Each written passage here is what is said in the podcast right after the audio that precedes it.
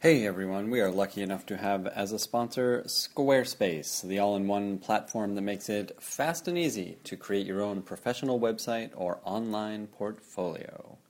Just use it, just go get it for a free trial and 20% off. Uh, that's, you know, the trial's free. 20% off is off of when you finally sign up, which you will. Go to squarespace.com and use the offer code WRITERS9, the letter, the number 9 it's not a letter, it's a number. Um, someday I'll learn this stuff. To be a writer, you don't need to know the difference between letters and numbers. Anyway, Squarespace starts at just $8 a month and includes a free domain name if you sign up for a year. Once again, it's squarespace.com and use the offer code WRITERS9. Squarespace has over 20 highly customizable templates for you to choose from, um, and they're super great. They're really easy. I use mine on the website. Every design automatically includes a unique mobile experience that matches the overall style of your website, so your content will look great on every device every time, because who uses computers anymore? Um, this is actually a kind of a key thing, and it's what Squarespace is pretty great for. That you can, it looks as good on your phone and iPad as it does on the computer, and this is something that restaurants could learn a lot about. You ever go to a restaurant uh, website on your iPad? Yeah, it's not that great. Uh, they should use Squarespace. It's incredibly easy to use. Uh, but if you want help, Squarespace has an amazing support team that works 24 hours a day, seven days a week. Start with a trial with no credit card required and start building your website. Squarespace is everything you need to create an exceptional web- website. Uh, once again, for the free trial and 20% off, go to squarespace.com, use the offer code WRITERS9, and we thank Squarespace for their support. Now, please enjoy this really fun uh, podcast that is from ATX, the Austin Television Festival.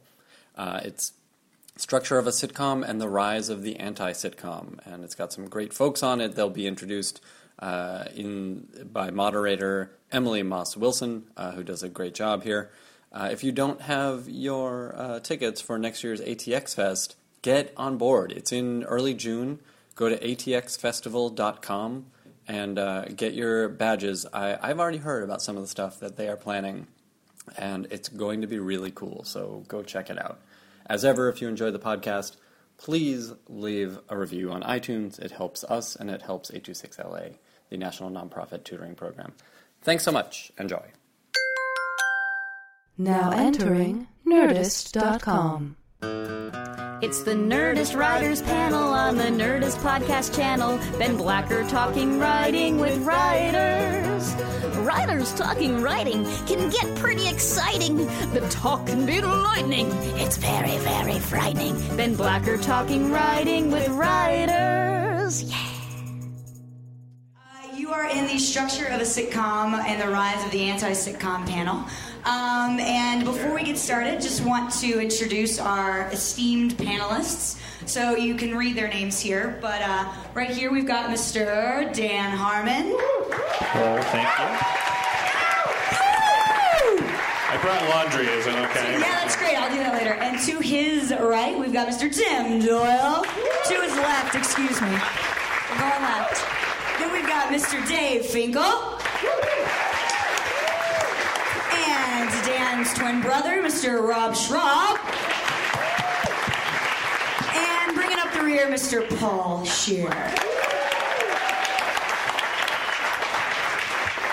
All right, so we're just going to talk a little bit about the sitcom and uh, how that has sort of changed over time or how it stayed the same, new formats of comedy, things that you guys are working on, and just uh, words of wisdom for these fine folks. The first question I have is just with any art form and, and as writers and, and uh, being an artist, things have to influence you. So, what sitcoms did you watch? What sitcoms did you love? What things inspired you when you were just an audience member? Uh, I'll, I'll, I'll start with the one that probably a lot of people say I've noticed in interviews and stuff, which is Cheers. Uh, people of my generation, anyway, kind of grew up on it, and uh, it, it was uh, yeah, the characters were just really well crafted, and I, I remember one of my big, like most formative things, like like in terms of like how I perceive a sitcom and my job making one.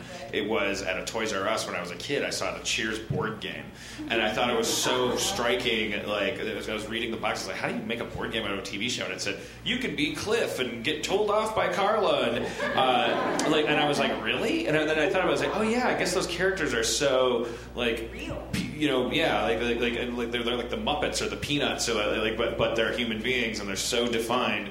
Yeah, why, why am I talking about this when, when the answer to the question is Cheers? Because you're here to pontificate on the things of the sitcom, and you did quite beautifully. Uh, Tim, what about you? Um, well, you know, uh, the the old Dick Van Dyke show Yeah. meant a lot to me. Yeah. Just because it was the first time I became aware that there was such a thing as this job.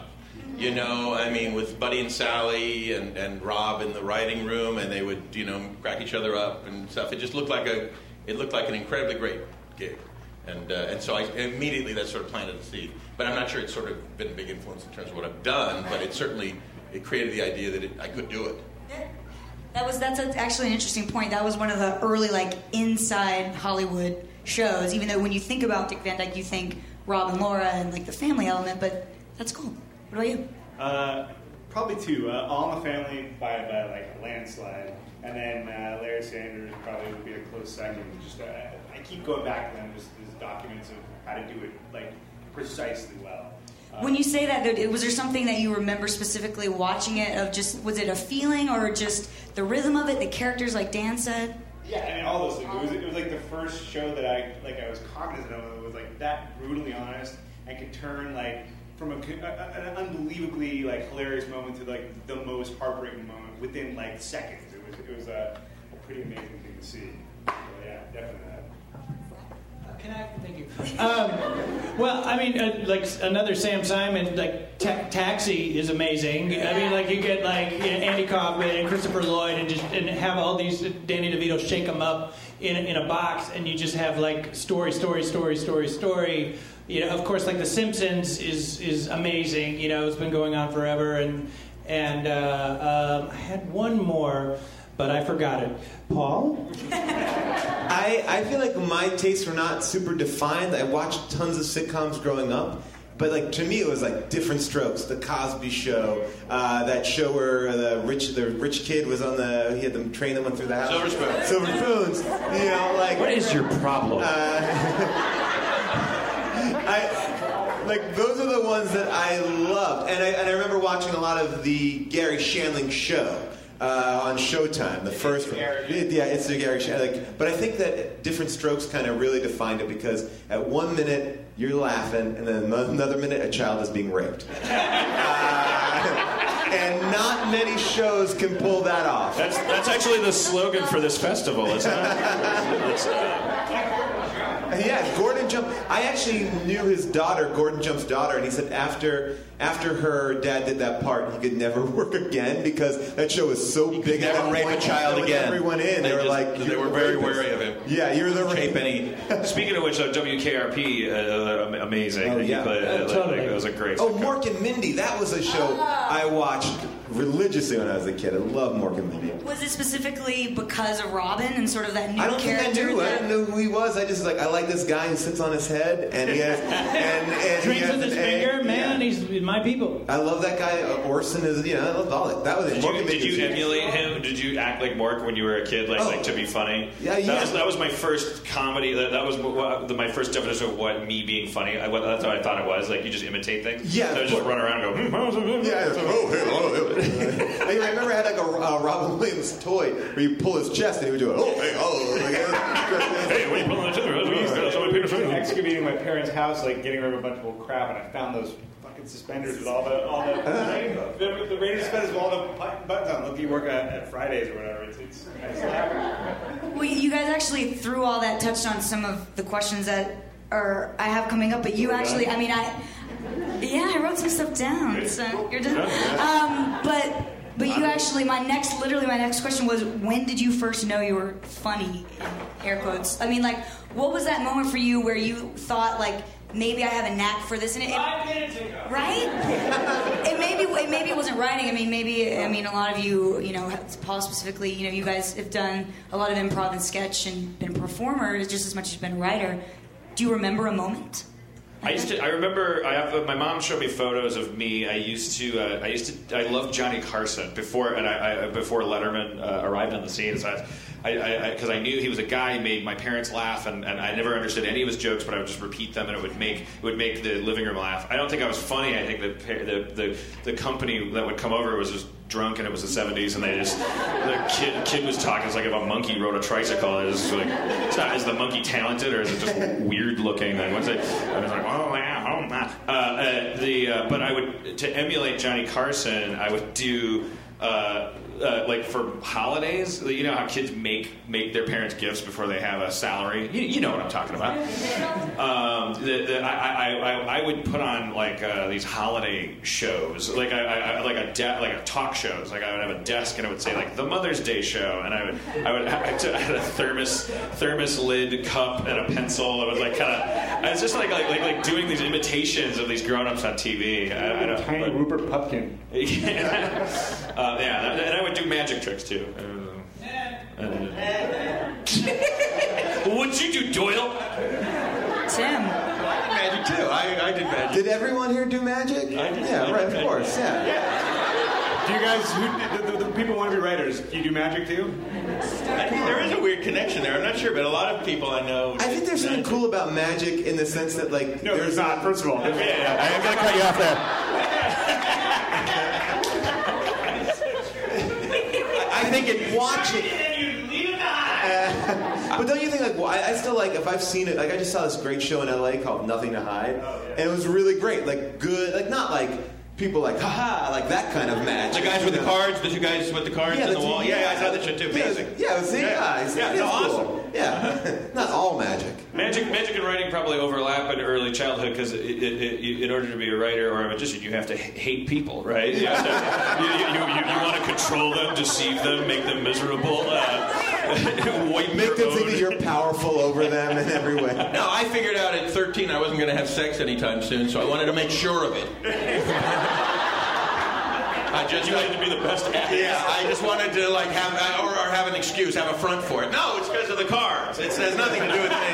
It's because of the, it's, it's the cards. It is- otherwise, I'd be I'd be getting more tail than Sinatra. Come on. It's, it's like being a monk. You have to give up women to. Uh, Exactly. That's the only reason. But uh, but uh, you know, as far as like being funny or, or stuff, I, I always think of it in terms of just I always loved things that were funny, and I always wanted to be a part of that. And it's kind of just feels the same way now as it did then. You know, I mean.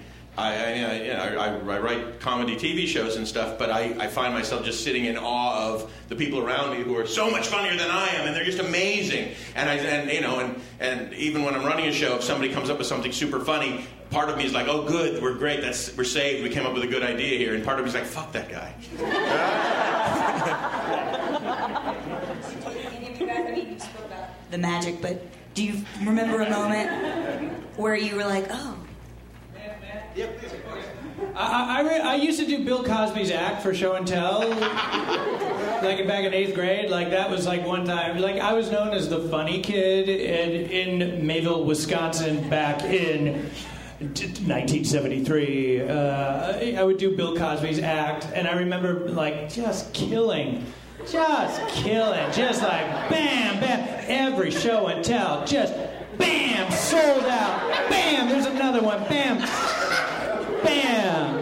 And then, uh, and then, and then, and then the next year, Mike Caves moved to town, and he became the funny kid. I remember Faith Dropout turning around and going, "Mike's the funniest now," and just kill, and that just ruined my stand-up career of grade school. So but I think I've seen, I've been around a lot of kids that you saw my work. I saw it. You were there. I was there. Oh my god. I, I've been around a lot of kids that surprisingly have amazing timing at a very young age, and I'm, I'm guessing, just like you said, it would, it's just a thing you sometimes you just absorb by. Do you ever see that, that Jimmy Kimmel thing? Like we we ate all your Halloween oh, candy. that one kid, you know, he's just like, "Mom, that's two bags, two bags of candy."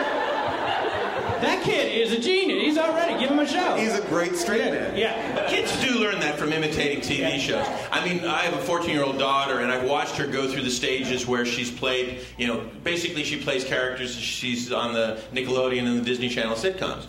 You know, I mean, and, I mean, she'll and she'll just give it back to you like talk to the hand and all this kind of shit. You know, and I'm like, you know, I mean, and it's like, okay, you know, you're not the sassy character on the Nickelodeon show. Calm down. But it, it's You know? funny because like I feel like when I was a kid too, like, and I performed for dance parents. Uh, but uh, but when I was a kid doing like the shows uh, for for my folks, I was copying jokes I didn't even know what they meant. I remember I had this one David Letterman joke. It was like I was driving past a garbage truck and it says no following the garbage truck. Isn't that a sign of a meddling bureaucracy?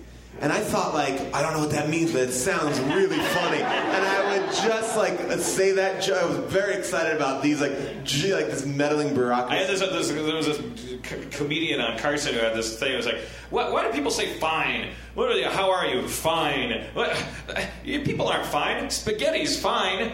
And I, I would just repeat that. I didn't know what the hell I was talking about. I, but the people at my dad's work with their bell bottoms and their mustaches, they all look like porn stars. It was the 70s. And I'm like, wow, this guy's amazing. I used to do this Dick Gregory joke that I saw on the on the Ed Sullivan show.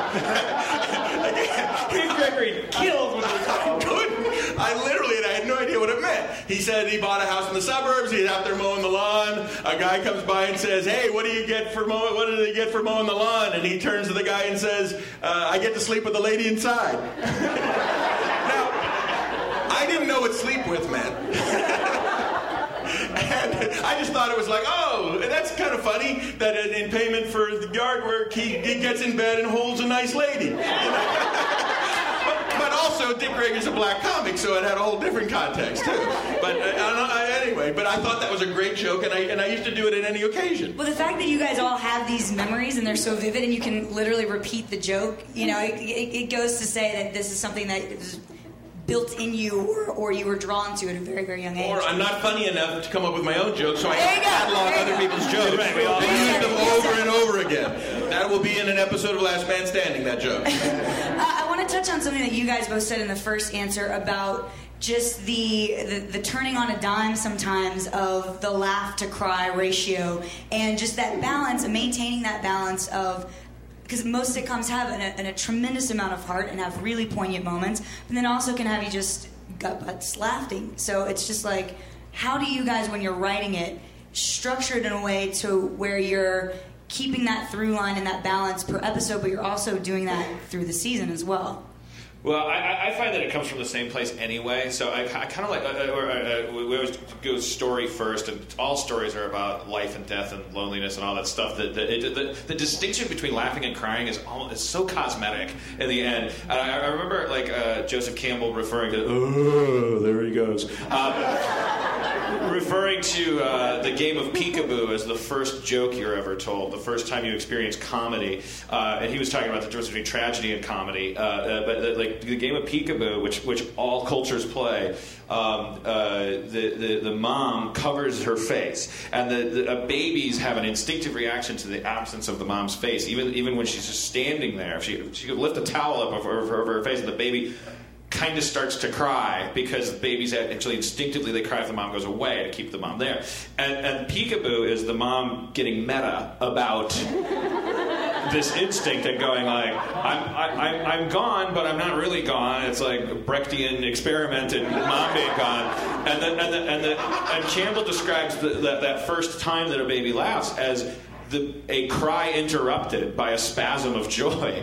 You go, ah, she's gone! you know, and that's what you do on a roller coaster. You go, I'm gonna die! I'm not dead! And that's what tragedy turns to comedy with the addition of the of that happy ending. You know, it's like, oh, the dog and Turner and Hooch died. Eh, there's puppies though. Go home.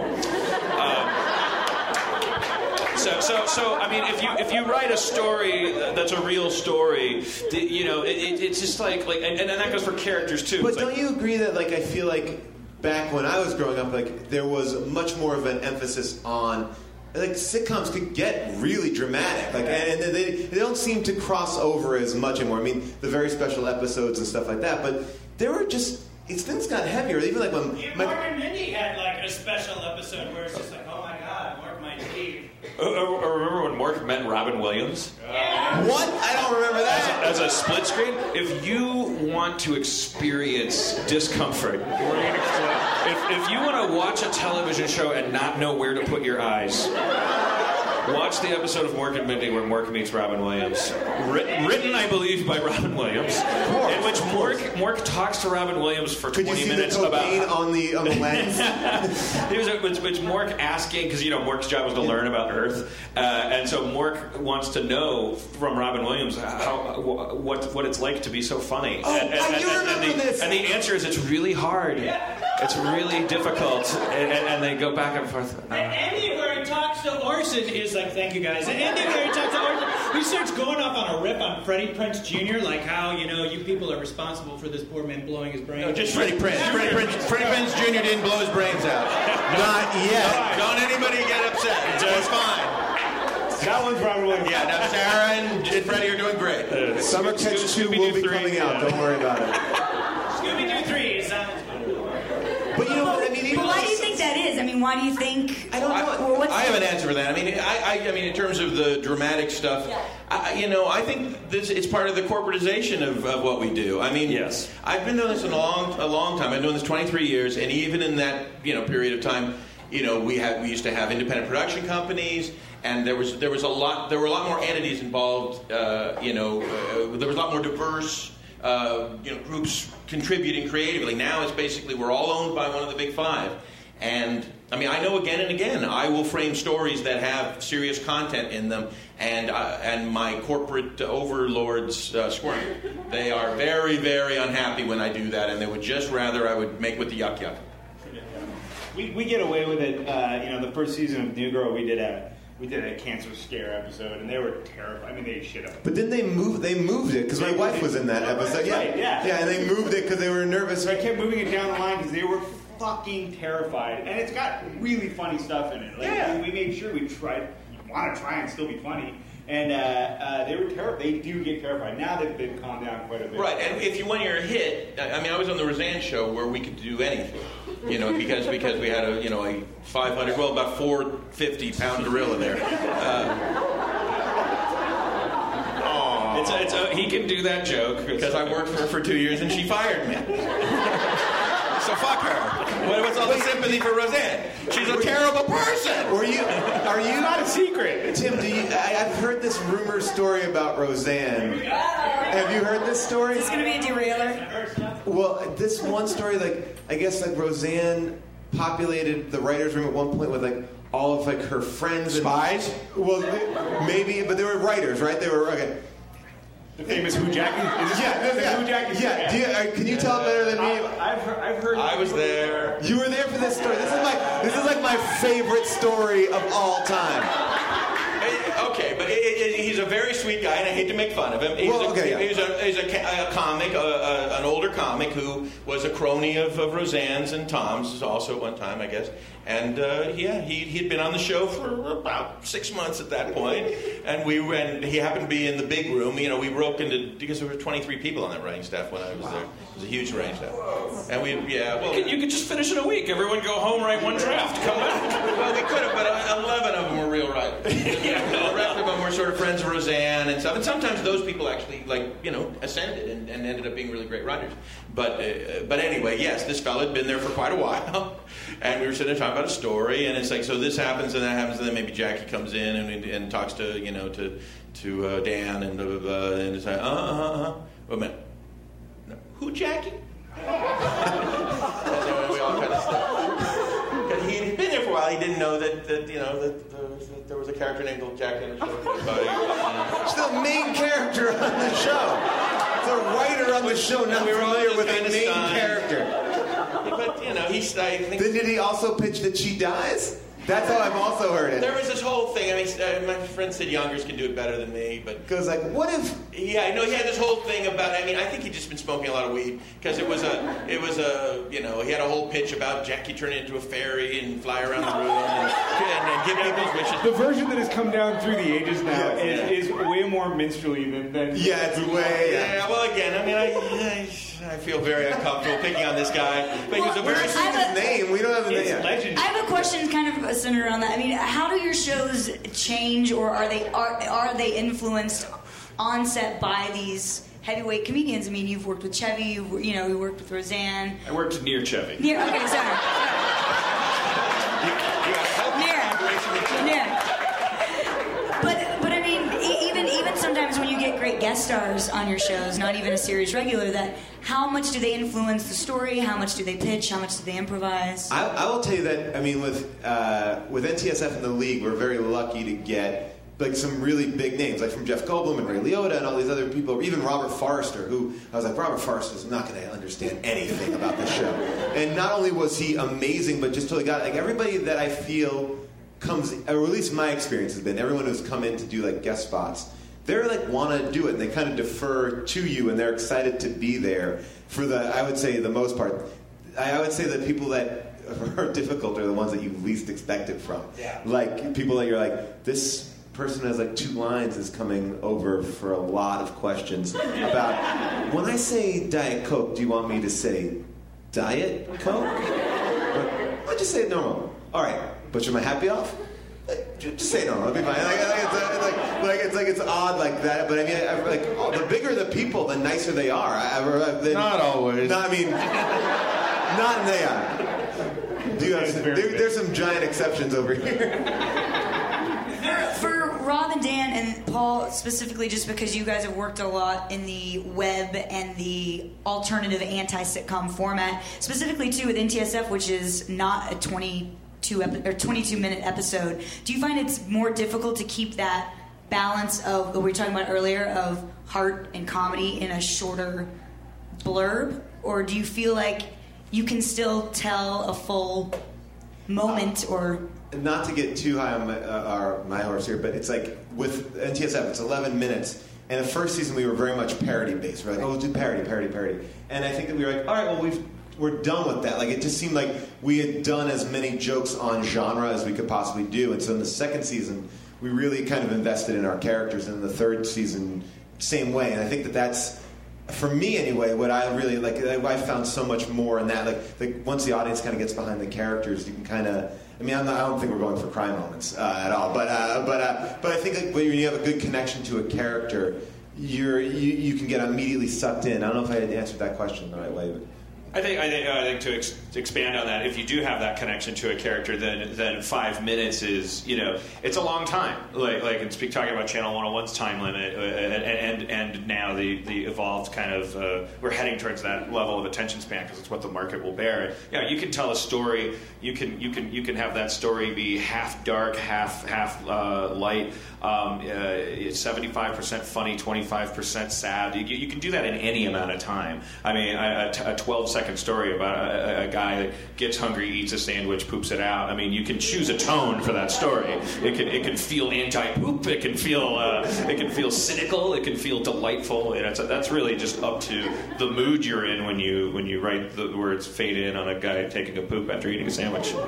Flashback episode. Yeah, it's, it, I, I- I'm always the guy that does that crazy thing where it's like you fade in on him pooping, and then and then and then he's going ah, and then and then it goes black and it says three minutes earlier. and he's eating a sandwich. yeah. Well, we, like, we would. It depends on the characters, I think. Like on, on the Sarah Silverman program, we didn't. I remember we did an episode where uh, Sarah's dog was going to die. You know, like there was like it was. And we tried to experiment with the idea of like actually doing a heartbreaking episode, and it when we were shooting it, it was kind of not working it because it was kind of almost real because the dog is pretty old, like it's, going might die while we're shooting this for real, and it just kind of compromised like Sarah's character a little bit. So we pulled way back on it. But then on the third season with Steve and Brian, where they tried to have a kid and end up making a, a robot baby. Um, You, know, come on, you know, America, one of America those. We did one of those. And, uh, and it actually it actually was a pretty pretty heartbreaking episode because those characters are so defined by each other and they experience and you're not you don't want to see them go through that. So when they did experience loss it was actually pretty tear jerking so and that was that was fun. That was kind of cool. Well, I think too, if you play like playing things straight, like I, I mean, I did this show Burning Love and Burning Love, like, and it, uh, but uh, but on that, like my character gets kicked out and just playing it real and in the moment. Like when we did this whole screening, like people, like, it was like, oh, oh, like I was like, I did not expect an audience to react, like get that emotionally invested. And I think like. uh, The one thing I keep on seeing more and more, and I think when people think like they're playing comedy, is like, "Hey, everybody, let's do this," you know. And I think like the more if you can play it real, you can kind of skirt that If people line. can boo a professional wrestler when he comes into the ring, Yeah. they can cry during a sitcom. Yeah. You know, they can they can cry during a spoof of a reality show. I think what's really important is the, also the personality of the creative because your job is actually to just. I, I, I, I, I'm on a tear now. You can hear me stammering and, and, and, and my hands going like this. And Everybody I'm just, get back. Uh, I'm just going to waste your time. Uh, but the, you know, you, you remember what happened after Seinfeld because Larry David was so good at, at, at, at not giving a crap about the sentimental stuff, but he's not a cynical, mean, nasty, hateful person. He's just he's just funny like like in his way. And the thing is it was so successful this kind of anti special episode thing. It was like screw the hugs, screw the things. He was good at it. He made us uh, laugh so hard and made so much money for people. But then there was this rash of like sitcoms. I was like, everybody's got to be so jaded and cynical. Everything. But what if you're not? What if what if what if you're an adorable person who gets twenty percent of your laugh by people I'm feeling- here. I'm right here. But Pe- speaking people of feeling sorry characters for that you. are super defined, I mean, those characters on Seinfeld.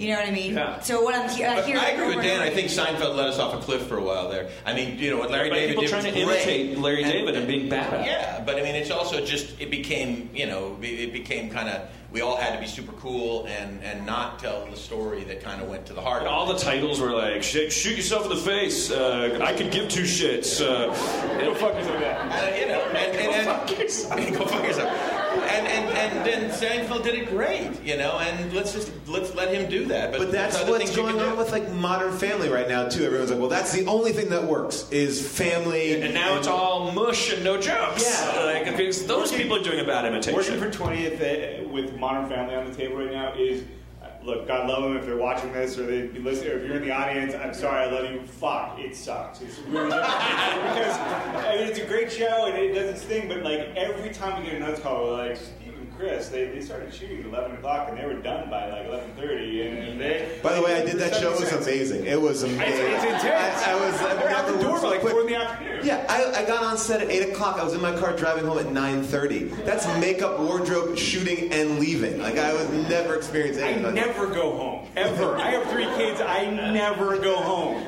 So yeah, somehow they're fucking it up the rest of us. Well, Tim, for for Last Man, I, I wanted to talk really quickly about that because we've been talking about all these like anti sitcoms and whatever, and that's you know that was a, a very big sort of when it came out that, that Tim Allen was returning and it was going to be more of a traditional whatever that means. What does that mean to you as as one of the you know showrunners, and also?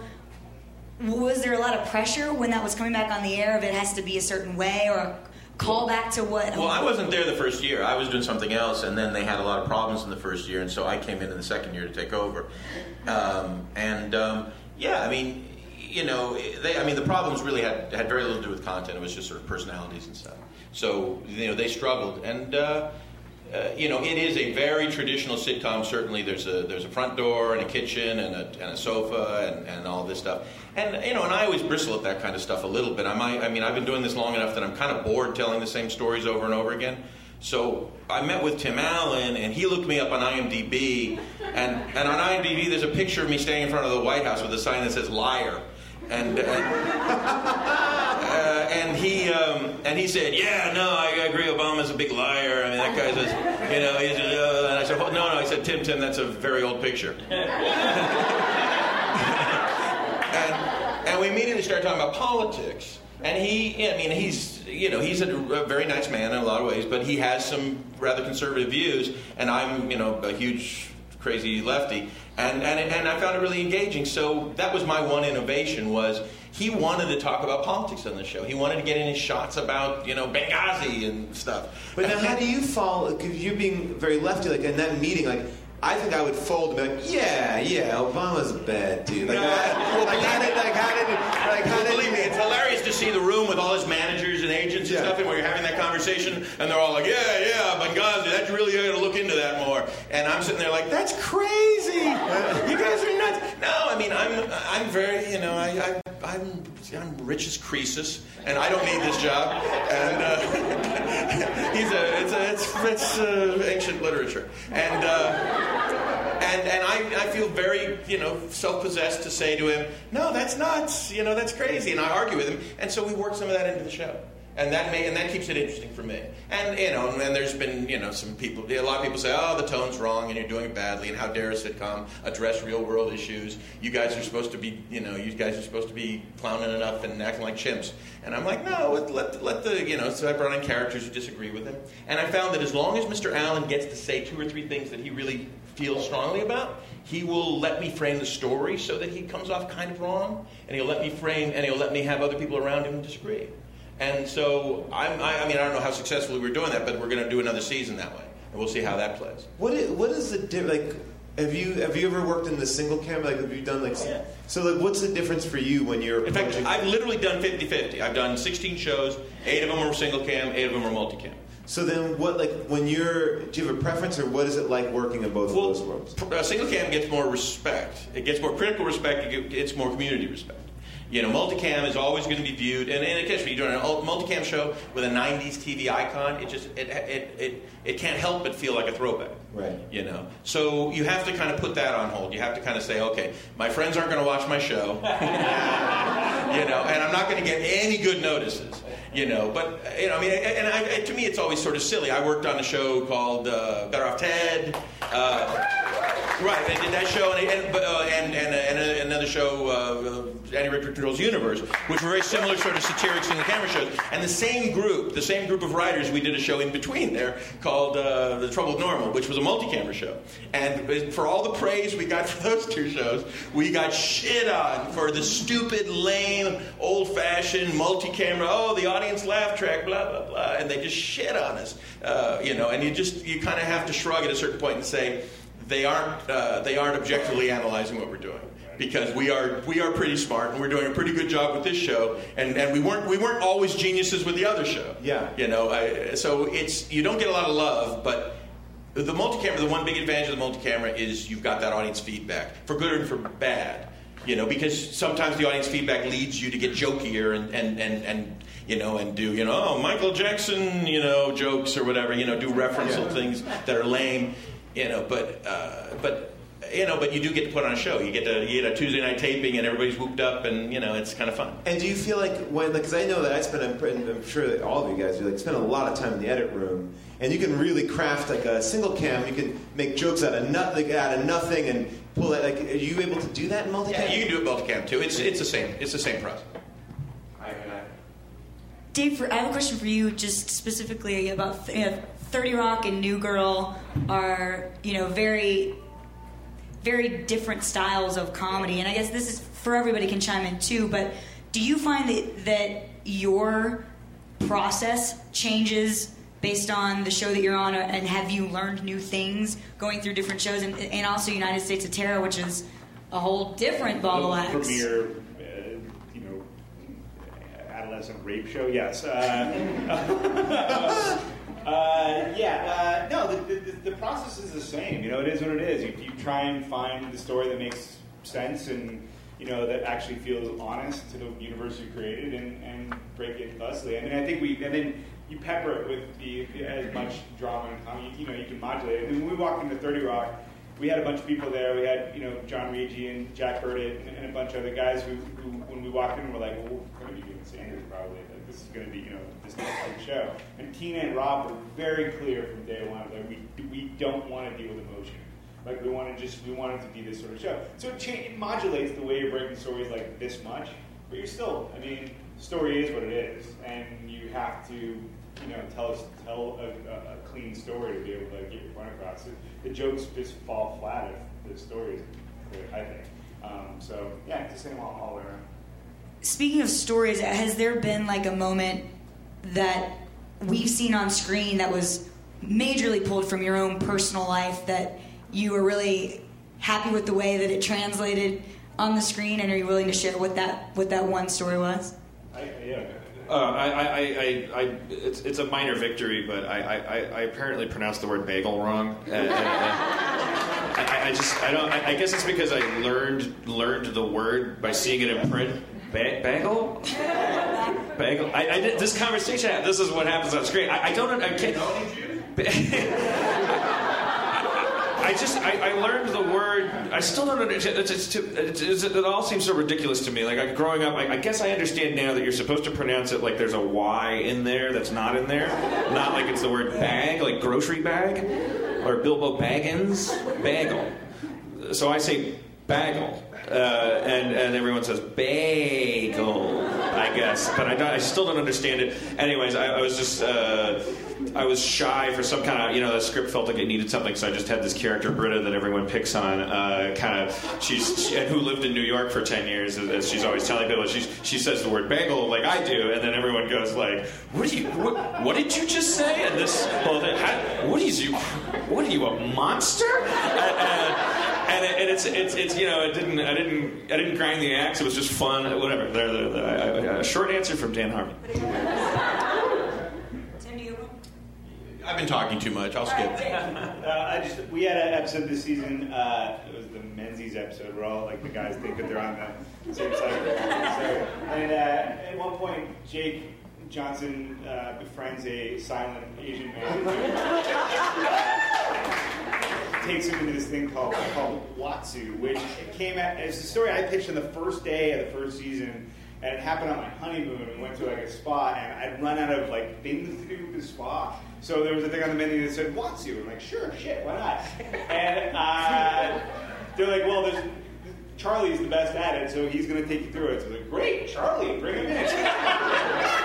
Charlie turned out to be like just a stone throw from James Gum. From, from uh, and it leads me like very far from the base of this camp, this this this this you know play this, this whatever you call it, a resort, and it's this jacuzzi way out in this like like clutter family distance, and and he bring he starts taking off his clothes. He's like, whenever you're ready, and he massages me through the water, like uses the water to massage me. Like, I, I, I've never been, I've never been more rigid, and we didn't exchange a word until afterwards. We're putting our clothes back on, and it was sort of like that scene in, uh, in Fame where Coco's sucking her thumb. and,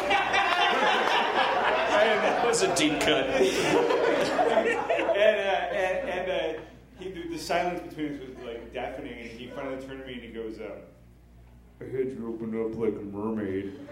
And I was like, in my mind, going like, mermaids don't open. Like, they're fused, and this is so, like, it was so, it was like the long walk back, as because I didn't know where the fuck I was. So that's in the episode, that, that all the oddness, all that. I had to walk him through, like, no, no, no, this is how Charlie did it.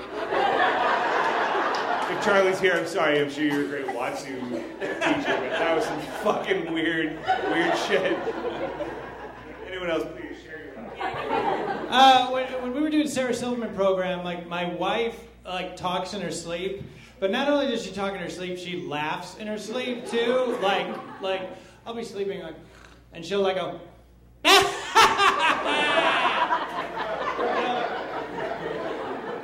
And so we did an episode where, where like Laura Silverman and Jay Johnston are sleeping together, and Jay would laugh in, her, in his sleep, and then Laura would wake up and could not get back to sleep, and Jay would just be laughing, and then she would like tell it like some stupid knock knock joke, and then Jay would laugh, and then she would get into it, and then at one point she pulled out a desk and a microphone and started doing a talk show and Jay in his sleep was like the audience laughing at everything she did. And it kept getting bigger and bigger throughout the show and like, like we have Billy Crudup and Billy came in as our guest star and, and he's like laughing at, and he's like really confused like why am I in a bedroom? Why is the audience of one asleep? And then Sarah was a musical guest and sang a song about her dog dying and it was it was one of those shows but uh, it all started with my wife uh, waking me up sleeping. God damn it, Paul. Um, I think when an episode I wrote for the league, we I had this friend, and and, uh, and so does Nick Kroll. We both know this guy, and he he deemed himself an alcoholic very quickly, but really what he was is like just 22 years old and just and living in New York, and we all were alcoholics uh, and made bad life choices. But uh, and and so we always had this theory. Like, you're not an alcoholic. You can drink. And so we wrote a whole episode about a friend who has gone sober and are trying to convince him not to be sober anymore. And like, you're not. Like, so the, we got to kind of live vicariously through like this thing that we've thought and talked about behind this guy's back uh, for a long time. And now he's not an alcohol. He's not sober anymore. He went back to drinking. Yeah. And he's fine. Thir- So- 30 days drunk the, the next Tuesday. On that note, I want to open it up. We have about 15 minutes left. I want to open it up to some questions from the audience. Um, if you were to be going to one of the networks one of your shows, um, is there a push for multi-cam versus single cam? Or the networks going to be like, no, we're done with three camera setup? Uh, what's your They keep saying they're done with everything. I mean, like every year, it's sort of like, yeah, we're not. We, we're only doing multicams. They're cheaper, but then they pick up none or they pick up one. Uh, saying that it, it just comes in waves and it's, it's all whim based. Like it doesn't feel like there's any sort of mathematics to it. It just But the bottom line is that multi-camera shows are cheaper to produce, probably by probably by almost a million dollars an episode. I mean, there there's a huge difference in cost. and the return on the investment is Yeah, and, and so there, if you can get a multicam that goes and syndicates, it's a bonanza. And just the sense of control that they have because it's just a factory. Like they, they know how to make those shows. Also, multicams have the run-throughs. You know, I mean, when you're doing a single camera show, the they have to let go. The network and the studio have to let go and let you go with it. Whereas multicam, they show up on the on Thursday. The studio shows up on our show on Thursday, and the network shows up on Friday, and they get to give me more notes. Plus, we have a table reading, so I get you know they get four bites of the apple. They get to give notes without even know, knowing how to read. They, Right. could, they could theoretically be illiterate and, and, and So- ruin a show. So they definitely prefer that as they definitely prefer that as a business model, but they're also subject to the, the you know the the influence of society and society and certainly the critical community favors single camera shows. So they want to be cool, you know, and they want it. So they want you know, but CBS does almost exclusively uh, multi-camera comedies and almost exclusively by Chuck Lorre.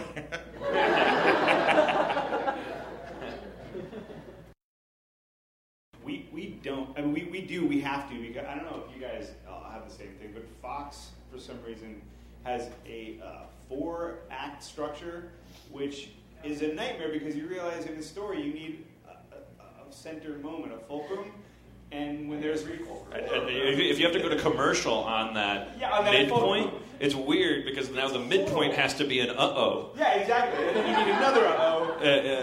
No, in a weird way, it forces you to have bigger events. Lots. Of, I mean, it forces you to have more sort of jerk off moments. It's ridiculous. You know, I mean, and, and it does change the, s- the storytelling because you you have to have more like whoa, you know, things, and then sometimes they're just oh, false alarm. You know, I mean, I've never done four act, but but it's the same with two act, which which is an Adult Swim doing a half hour. It's two acts. ABC does three acts. And, so NBC and yeah, that's what's great. NBC is uh, that's the, the the good thing about NBC is their three act their three act clock because you do a cold open, which is I love my cold opens. Do a, do a title sequence and then and then before your first commercial, the the heroes crossing a threshold and it works perfectly for that. And it's like you know you, you can say in the pitch of a story, then you go to commercial. You know like like you you get it and it feels good. You use the commercial as part of your story and you come back and then before the second commercial, oh everything's gone to hell. And then and then and then everyone comes back in the room and says, sorry, I shouldn't have yelled like that for the last act. And you uh, uh, uh, but, but but man, it is it messes with my brain. It Working sucks. with that that navel in the middle has to has to be your Colgate out. Well, the, thing, the, other, thing that makes it really difficult, this is where it gets very a little technical, is what, what, what they don't understand is budgets are our budget goes like astronomical every week because you end up having to top what you did at the end of the third act with something bigger the fourth act, which means you have to like think outside the box, which means it's going to be more expensive and there's more pages and there's like we're never coming in at the 26 pages they need because of the four act structure. Like if we were on three act structure, you could probably shave two pages off immediately and not have to do that extra turn. The Simpsons has created an art form out of it. I mean, they Yeah. use the four act uh, structure, like they, they, They don't have to build any sets. Right. But that, that, that, that sensation you get when you're watching a great Simpsons episode, when you're like halfway through the episode, and you're like, did this start with Homer wanting to quit smoking? Why are we on the moon? Uh, it's, uh, it, it, it's, it's because partially because of that four X, that which they got hoisted upon them. Uh, at a, at a And it's based on an arcane thing that had to do with, I mean, it, it was something that, that came out. We talked to one of our current people, and they said, yeah, that started with uh, In Living Color. And and okay, that's been off the air for like most of my adult And it was a late night variety show. Um, I know that the one thing I love about Adult Swim is they have an 11 act, or it's 11 minutes 22 seconds. 11 acts 11 acts. of 30 seconds each. You never, you are always topping it. Uh, we have. Um, it's only you only have their 15 minute format is basically 11 minute 22 seconds, and you don't have any interruption in it, and it's really fun because you can do whatever you want, and the audience. You know, they're not going to tune out most likely because there's no reason to, and you just keep on going. I know that this year we just took all of our characters and we just did a Roadhouse episode. We put them all in a bar. They all worked in a bar. There's fist fights. It was they were our characters, but it was not anything like anything that has happened before it. And we're like, we'll see if that will work. And I mean, and I, hopefully it does. I mean, but it's fun to be able. Adult Swim gives you that total flexibility uh, to be like, yeah, do it. I saw an early cut of that episode. Nice. Too, too many Swayze jokes. We are, our, you know, he died, and people are sad about it, right? And he was a human being with a family. Well, no, that's what used his body.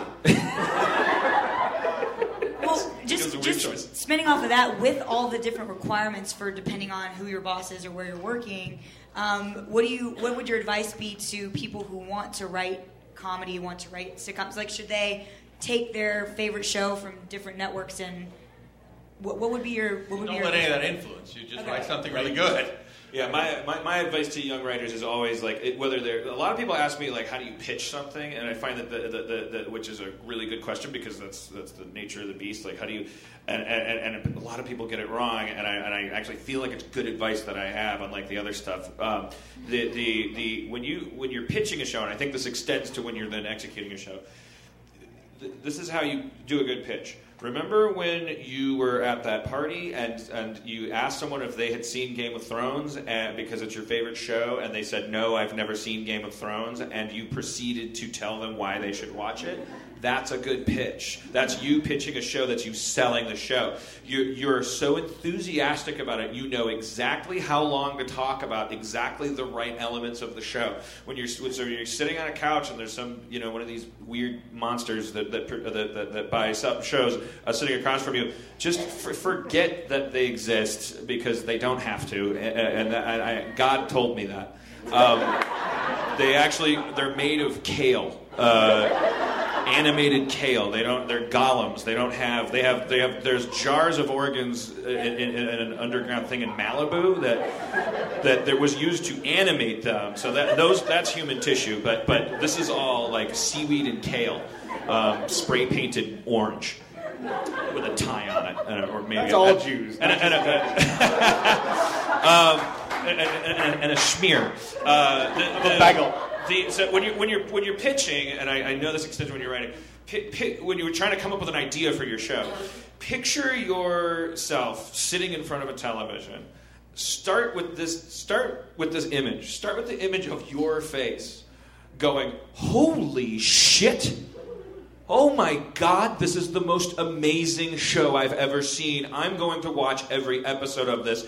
I love this show. Now, flip the camera and reveal what's on the TV. What would make you do that? The answer might be it's a lot like X Files, but they, they, they go through a portal and there's a there's a musical guest. I, like like it can, it, it, it can be derivative. You can't start with your favorite show. Like that's TV is by nature delightfully derivative. Like like we, we exchange like these myths about these modern Ulysses and then they but I, I'm talking way too long. Who's so Jackie moment. you- you- so so that's that's that is my advice. And then when you're right, so you always just please yourself. Don't listen to anybody that ever tells you anything like, uh, uh, "Well, this joke's kind of a head scratcher. That's a three percenter. Let's make that a ten percenter." T- take a piece of broken glass and slit that person's throat, and then and then and then yeah, and then no, They're do kale. it mean. Uh, but when you agree, like I feel like the one thing that I'm, I finally learned like way late was that you don't have to like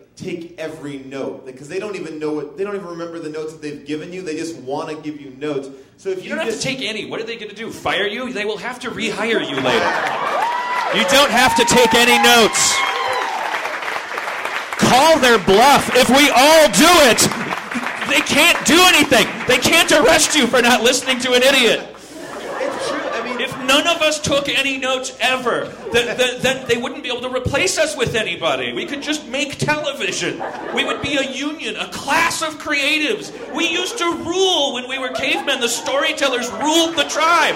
The dumb people went out and risked their lives. We stayed home and wrote stories about it and got laid. We were the kings. We, we were the Cheneys. We were behind the curtain. We had all the power.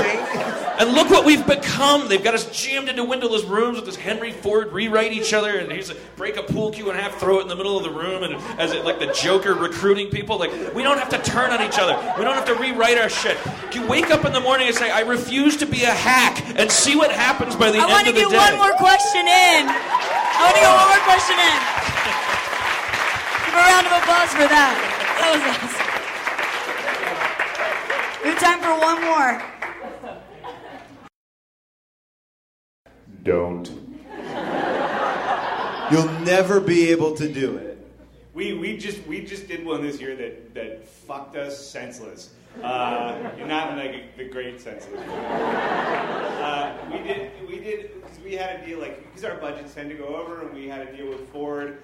Uh, to do tons with Ford cars, don't you? They're always driving Ford. Ford. we did two. We did. Referencing their Tauruses and Because here's what happened. They, they fucking they said, all right, if you're gonna do this, you do this thing for us, we're going to give you some, we're going to give you some cash, maybe we'll go do some special episodes somewhere.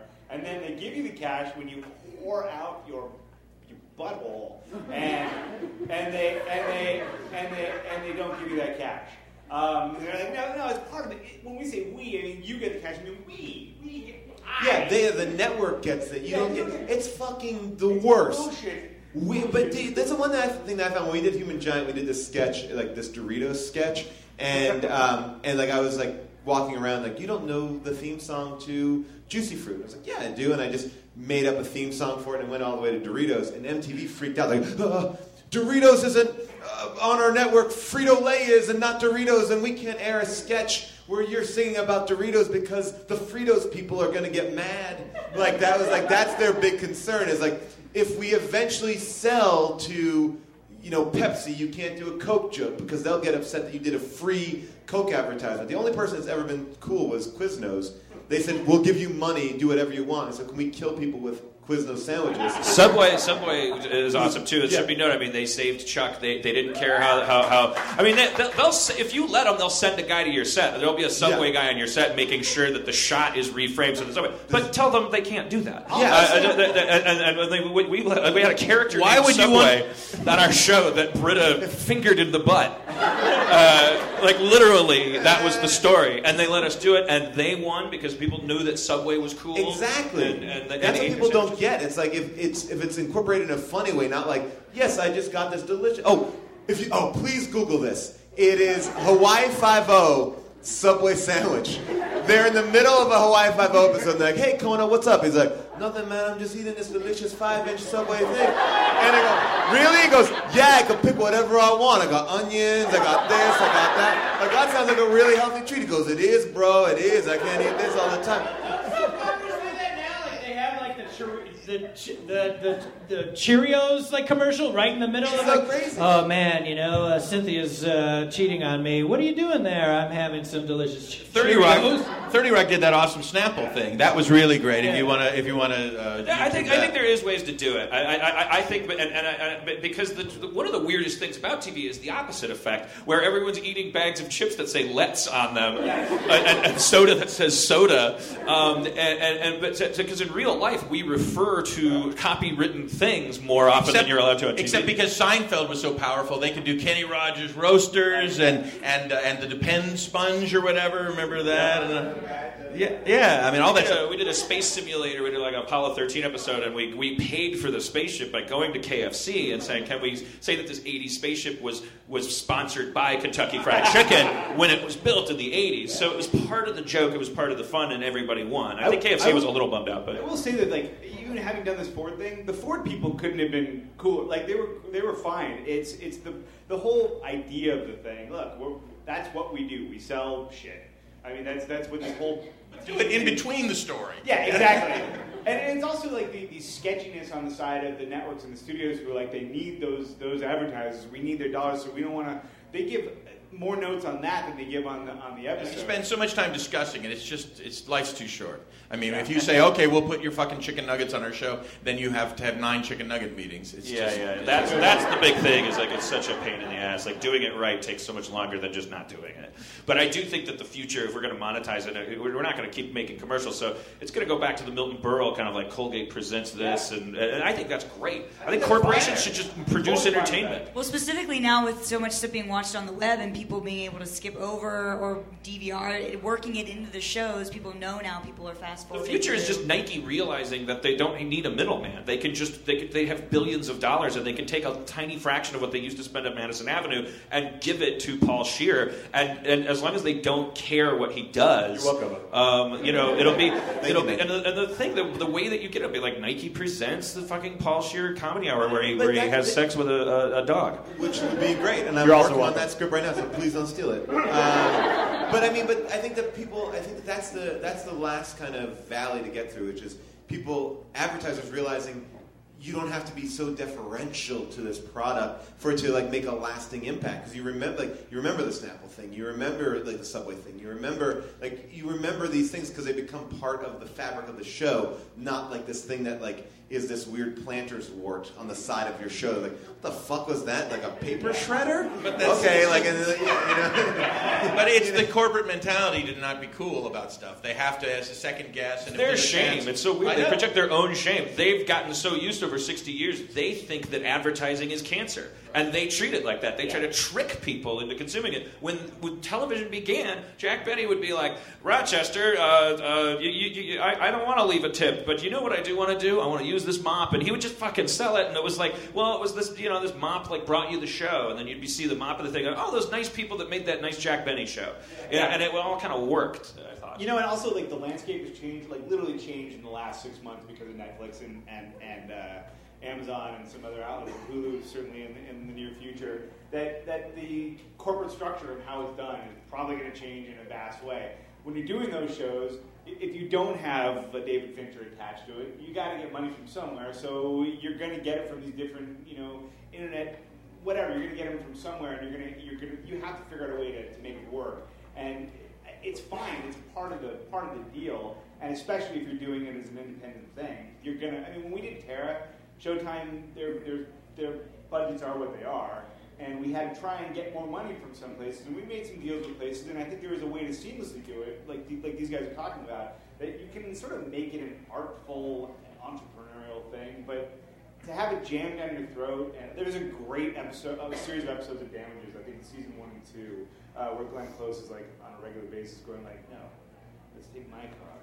It's a Cadillac outside. Such spacious interiors. Like, no. see, you God, when have the Sopranos went out in the driveway, and Oh, he's like, oh. "Look what I got you, babe," and she's like, "Oh, a Ford Escalade, it's, it's four horsepower, anti-lock brakes." Oh, what, you, are you fucking kidding me?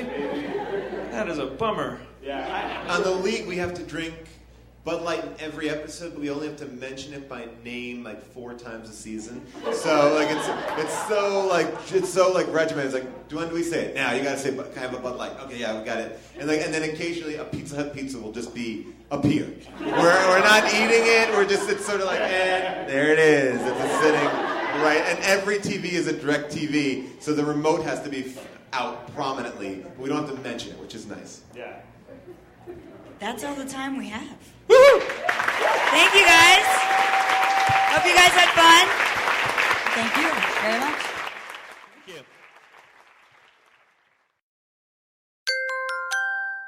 Now leaving Nerdist.com.